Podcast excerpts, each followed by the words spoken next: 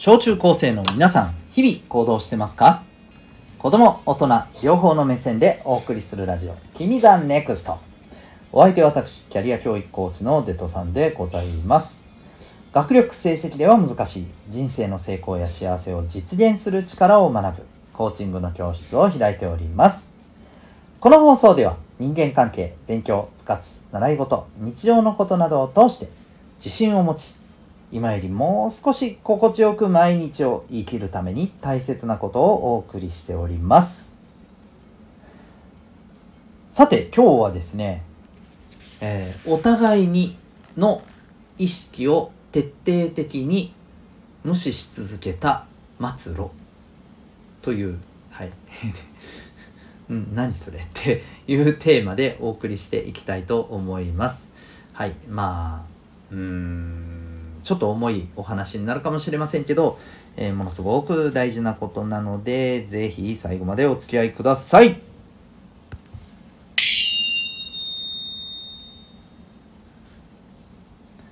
それでは今日のお話ですけども、えっともう皆さんほとんどの方がご存知だと思いますが、ここ数日、えニュースはもう連日このお話じゃないかなと思います。ちょっと前まではね、ジャニーズ事務所のみたいなね話ばっかりがこうニュースに流れてた、えー、ような気がしますけど、えー、今やね、えー、イスラエルパレスチナ、え戦争も状態と言っていいですよね。うん。ねもうこれニュースの映像もそうですしあのまああんまりねおすすめしませんけど SNS でもねなのよというようなねあの映像をいくつか僕もねちょっとあの見てしまいましたけど、まあ、そんなのもあったりして、まあ、いろんな形でね情報を皆さんも、はい、あの取ってるんじゃないかと思います。うん、で、まあ、これに限らずですねこの戦争の状態っていうのは、まあ、それこそロシアとウクライナだって、えー、もうね1年以上、ね、もう経ちますけれども、えー、そんな状況がね各地で、えー、起きてたりしていますがうんなんかやっぱりこのことからね今日は思うことをお話ししていきたいと思います。まあそれがこのタイトル通りかなと思うんですよね。やっぱりお互いにっていうところを文字通りお互いがですね持っていれば、ね、お互いに助け合おうとかお互いにここでじゃあ我慢しようとか、うん、ここまでは主張するけどももうこの辺でまあそうだよねって自分のことばっかりじゃなくて相手のことばっかり考えるんでもなくてねお互いにまあこの辺りだよねっていうところがあのこう徹底してね、うん、大事にされてれば多分こういうふうに至るってことは基本的にないはずなんですよね。でもやっぱりそれをうん許さない許せないかな、うん、お互いにっていうところがまあどうしてももうあのできないと、うん、そう。お互いにっていうのをまあ諦めてしまったらこういうふうになるんだよなと、うん。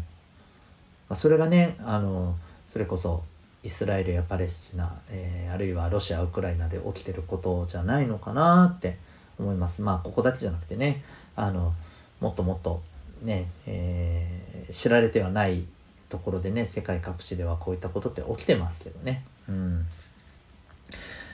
でここでね改めてやっぱり僕たちは何を学ぶべきかというともう繰り返しですけどお互いにっていうこの視点ですね。考え方ですね。自分がではありません。また相手だけを見るのでもありません。そうするとねそれこそ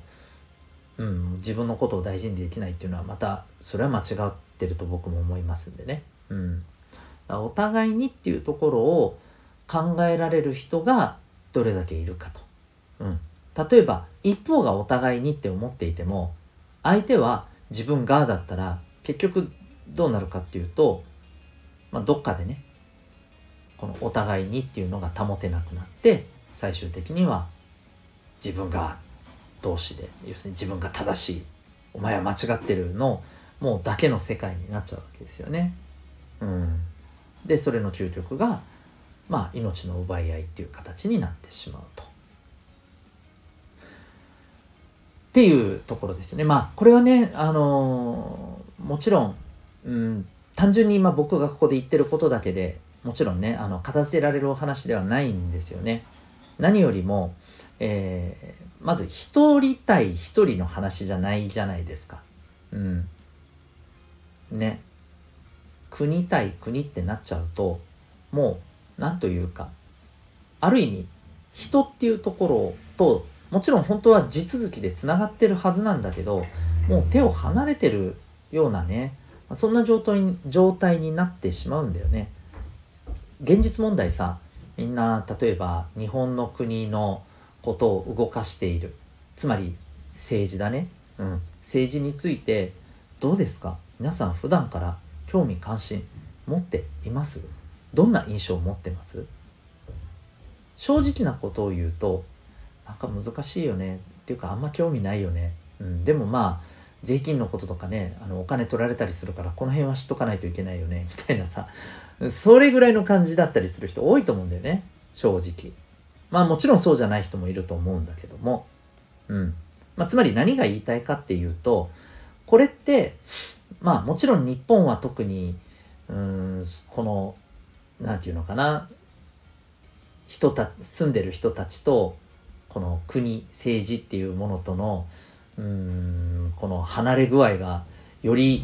えー、ひどいなって感じはするんだけれどもさ。でもさえっ、ー、とそれでもやっぱりどの国でもまあ大なり小なりこれは起きていると思います。うん、でこれってやっぱりそうなんでね国っていうものがもう人対人っていうところからちょっと離れてしまったものになっちゃっているっていうことの表れでもあるとは思うんだよね。でまあちょっと今少し話は脱線しましたけれどもちょっと戻って、えー、僕らがでもあくまでじゃあ人対人として、えー、大切にするべきなのはそうこれ結局ですね、まあ、人対人でもある種一緒でお互いにっていうところを、まあ、最終的にうーん諦めちゃってももうそこはええわってなってしまうとどうなるかっていうとうんもう行き着く先は相手と完全に、えー、まあ縁を切るかさもなくば相手を消すかみたいなねそういう恐ろしいことにやっぱり発展してしまうわけですよ。うん。ということはですね僕たちは常々肝に銘じておくべきではないかなというふうに思います。お互いにというものをどれだけ、えー、大事にできる人が周りにいっぱいいるかそれが多分ね幸せな世界で生きられるために最も大事なことなんじゃないかと思います。まあ、僕が今やってるね、えーと、子供と大人のサポートの中で、えー、まあ何て言うのかなスローガンみたいなさ、うん、一番大事にしてることっていうのが実はお互いに違いを認め合って楽しみ合って支え合って刺激し合って、えー、そんな世界を作っていきたいなっていうのがね僕の中にもあります。えー、ぜひ皆さんもですねお互いにっていうところを大事にしてい、えー、きませんか？という今日はお話でございました。あなたは今日この放送を聞いてどんな行動を起こしますか？それではまた明日学び大きい一日を。